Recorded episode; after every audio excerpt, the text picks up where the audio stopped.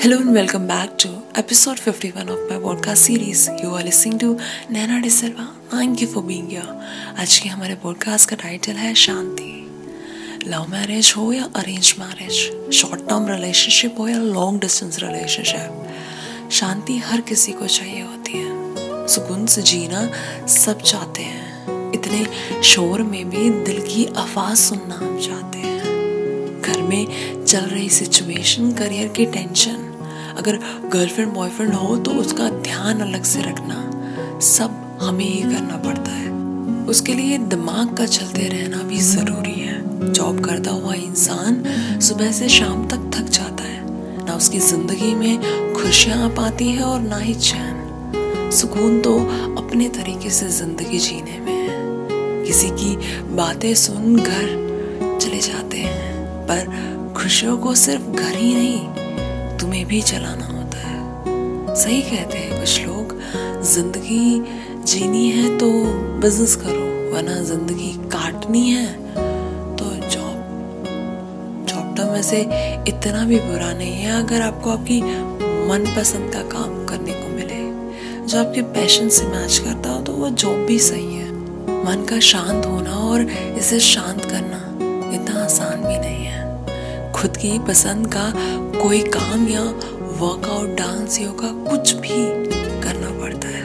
मन को शांत करने के लिए, शांति से सोचने के लिए। एक अच्छी चीज़ शांति की ये भी होती है कि इसमें जवाब मिलते हैं कई सवालों के।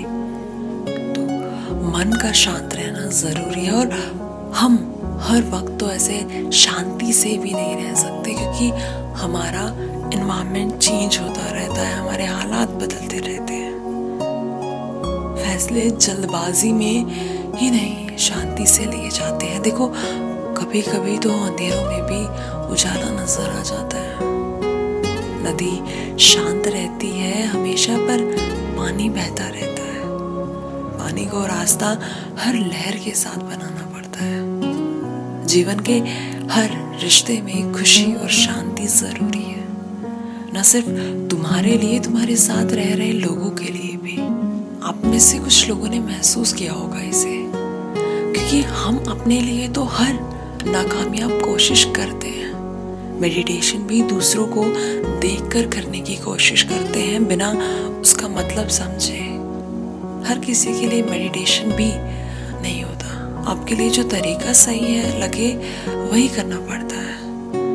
तुम्हारी ज़िंदगी में शांति के मायने कुछ और हैं। सामने वाले की ज़िंदगी में कुछ और।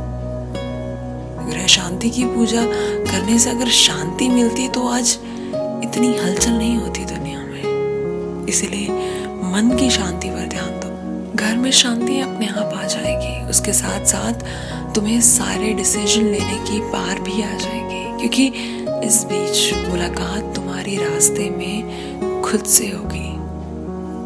Thank you for listening I hope आपको ये पसंद आया। लॉट्स